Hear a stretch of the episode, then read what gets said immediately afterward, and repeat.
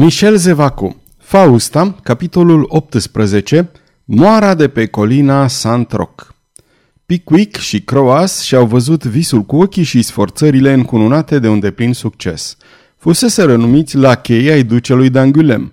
Pardaion și tânărul duce, ducând deocamdată un trai comun, foștii Herculi ai lui Belgoder se socoteau cu atât mai mulțumiți cu cât, devenind la cheii lui Charles d'Angulem, nădăjduiau mai cu seamă să ajungă scutierii lui Pardaion, pentru care aveau o nemărginită admirație. A doua zi, după fericita zi când cei doi prăpădiți au găsit ceea ce Pickwick numise pe drept cuvânt o poziție socială, cavalerul de Pardaion și tânărul duce ieșiră cu gândul de a merge la mănăstirea Montmartre pentru a încerca să stoarcă unele informații de la țiganca Saizuma. Pickwick și Croas, făloși ca doi păuni în hainele lor noi și înarmați până în dinți, își urmau stăpânii la zece pași. Tot răspunzând lui Charles, care nu vorbea, așa cum bănuiți decât de Violeta, Pardaion se gândea la acel Moreve pe care venise să-l caute la Paris, după ce umblase după el în Provence și în Burgundia. Pe neașteptate dădu cu ochii de el. Mergea înaintea lor nici la 15 pași, însoțit de un om. Pardaion păli ușor. Ochii se încrețiră, iar mâna se încleștă pe garda spadei. Nu astfel trebuia să moară Moreve. Ce-i cu tine, dragă prietene?" îl întrebă micul duce. Ești galben ca ceara." Nimic," răspunse Pardaion. Doar un lucru. Dacă ești de acord să amânăm pentru mai târziu călătoria noastră la Montmartre, fie, dar ce vom face? Îi vom urmări pe cei doi, care merg acolo înaintea noastră.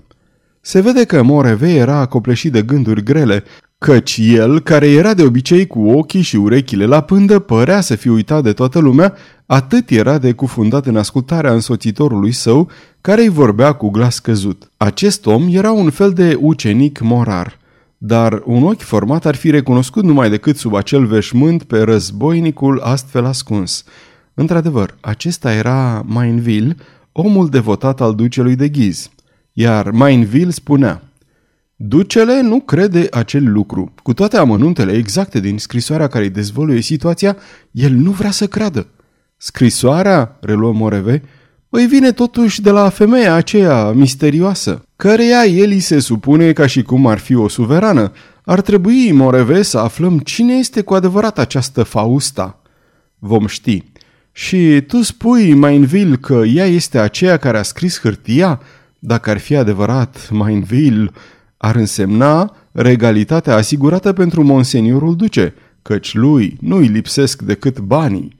Într-un ceas vom ști dacă scrisoarea a spus adevărul, dar, în sfârșit, dacă este chiar adevărat? Ei bine, răspunse Mainville, ne vom grăbi să-l anunțăm pe duce care știe ce are de făcut. Apoi cei doi oameni lungiră pasul, trecură de poarta Saint-Honoré și se îndreptară acum spre o veche și micuță capelă închinată Sfântului Roc. Ea se ridica la poalele unei coline care împrumutase numele capelei și se numea Colina Saint-Roch. În vârful ei o frumoasă moară și întindea brațele lungi în calea vântului. După capela Saint-Roch începea o potecă bolovănoasă atât de îngustă încât asinii care cărau grâul la moară nu puteau trece decât câte unul. În momentul sosirii lui Moreve și Manville la capelă, aceștia avură parte de un spectacol nemaipomenit. Pe potecă urcau unul după celălalt niște catâri, înaintând sprinten. Fiecare purta câte un sac mare care putea conține făină sau grâu. Erau mânați de vreo 10 conducători de catâri care semănau cu așa ceva, tot atât pe cât Manville putea să semene cu un argat de moară. Oamenii aceia, prăfuiți și arși de soare, ca după un drum lung, purtau la brâu pistoale grele de pus la armătura șeii și pumnale foarte ascuțite. Ha, ha! exclamă Manville. Iată așadar escorta catârilor de care se vorbea în scrisoare. Iată un grâu care trebuie să prețuiască cât greutatea lui în aur, zise Moreve, ai cărui ochi scăpărau. E tocmai ceea ce trebuie să aflăm. Ajunseră la potecă, în dreptul ultimului catâr, în spatele căruia mergea cel din urmă însoțitor din escortă. Ștergeți-o, se răsti paznicul cu glas amenințător. O clipă, ofițere, interveni Manville, acest om cum se cade nu știe că eu sunt unul din argații morii și că dumneavoastră sunteți ofițerul morilor regale. Haide, prietene, te însoțim până sus. Sunteți argat de moară? întrebă paznicul de catări, aruncând o privire bănuitoare lui Mainville. Mi se pare că lucrul se vede destul de limpede, iar gentilomul pe care îl vezi este însărcinat cu impozitul asupra măcinatului. Iar datorită funcției mele, vreau să văd calitatea grâului din acest sac. Însoțitorul văzu că tovarășii săi nu se opriră din mers în timpul acestei discuții. O clipă voi să-i cheme, dar fără îndoială că gândindu-se mai bine, își schimbă gândul căci continuă cu un ton supărat. Îndepliniți-vă datoria, am să vă arăt grâul. Începu să desfacă frânghiuța care lega gura sacului. Mainville se prefăcu că vrea să-l ajute, se repezi și îmbrânci omul. Sacul se deschise, iar orzul se răspândi pe potecă. Sacul, nemai având contragreutate, căzu în cealaltă parte. Paznicul, fără o vorbă, se năpusti, dar Moreve își vârâse mâna în sacul pe jumătate golit și dădu la fundul lui de un alt sac pe care îl pipăi nerăbdător. Se ridica tocmai când însoțitorul se aruncă asupra lui. Moreve era galben ca ceara. Acest al doilea sac, la lovire, dădu un sunet de metal, iar sub degete simțise forma tare care nu prea amintea pe aceea a orzului sau altor grâne, fiindcă erau ducați sau scuzi. E în ordine, zise el cu răceală. Adună-ți grâul, omule. Pasnicul de catâri, fără să răspundă, scoase unul din pistoale și îl urmă. Cei doi oameni săriră din loc și când se îndepărtară vreo 20 de pași, Moreve simți o lovitură deasupra capului și rămase fără pălărie. Era glonțul tras de însoțitor. Moreve și Manville dispărură curând, iar pasnicul murmură. Cine să fie acești doi oameni? Au spus oare adevărat? Nu cred că au avut timp să... Își infundă mâna în fundul sacului și văzând că metalul era la locul lui, se mai liniști, încărcă la loc sacul pe catăr și își ajunse tovară și la moară. Moreve și Manville se opriseră la poalele colinei lângă un gard viu. 30 de catări încărcați cu aur, spuse Moreve, căci e limpede că cei 29 de saci din față au la fund ceea ce conține și al 30-lea. Da, s-ar putea să fie acolo mai multe milioane, rosti Mainville căzut pe gânduri. Cei doi năimiți ai lui de ghiz se priviră. Se lăsă un moment de tăcere. Apoi, Mainville puse mâna pe umărul lui Moreve adresându-i se. Te înțeleg, camarade. Vrei să spui că, dacă am vrea, în loc să-l anunțăm pe duce, am putea noi pune mâna pe doi sau trei din sace aceea, dar ce să faci cu atâta aur? Ce aș face? Aș pleca, Manville. Încep să fiu ostenit de război și de aventuri. Și apoi am simțit pe pielea mea nerecunoștința celor mari. Dacă aș avea ale mele 200 de mii de livre, Mainville, aș pleca. Unde? Nu știu, dar aerul Parisului nu mai priește pentru moment. Nu îndrăznesc să mă plimb pe străzi de frică să nu-l întâlnesc... Uh, pe cine? întrebă Mainville.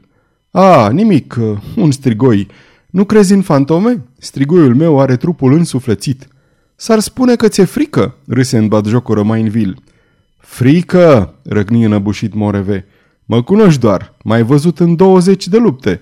N-am tremurat niciodată. Ei bine, Mainville, de fiecare dată când mă gândesc la omul acesta, simt că mă pătrunde un fior înghețat până în măduva oaselor.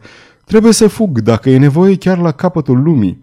Să cunosc în sfârșit o bucurie pe care n-am mai simțit-o de 16 ani, aceea de a dormi liniștit, de a uita de acel om, iar pentru aceasta am nevoie de bani.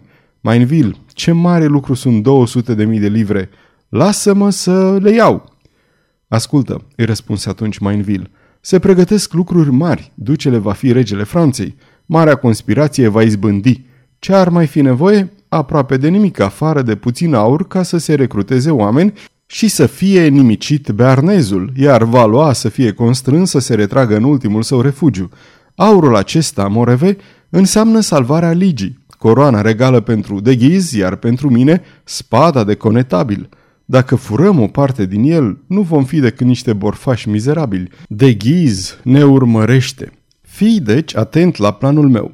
Facem rost de niște oameni îndrăzneți. Astă seară ne întoarcem la moară și punem mâna pe faimoși saci pe care îi ducem la palatul lui de ghiz. După aceea îi vom spune ducelui, Monseniore, toți banii sunt aici. Pentru mine nu cer nimic, dar e nevoie de 200 de mii de lire pentru Moreve. Dacă nu, e în stare să strige în gura mare cum ați găsit milioanele care vă vor îngădui să întemeiați o armată. Crezi oare că de ghiz îți va refuza această sumă? Ei bine, da, ai dreptate. Așadar, cum am spus, cuvânt cu cuvânt, zise Moreve. Deci, pe diseară. Cei doi ticăloși se îndepărtară în grabă plecând spre Paris, atunci, din fundul unui gard viu stufos, apăru un chip palid cu un zâmbet care l-ar fi speriat pe Moreve, iar doi ochi aprinși se ațintiră asupra celor doi până când trecură de prima cotitură a drumului. Cavalerul de Pardaion rămase locului, nemișcat și îngândurat. De data aceasta, murmură el, cred că nu mai scapă. Sfârșitul capitolului 18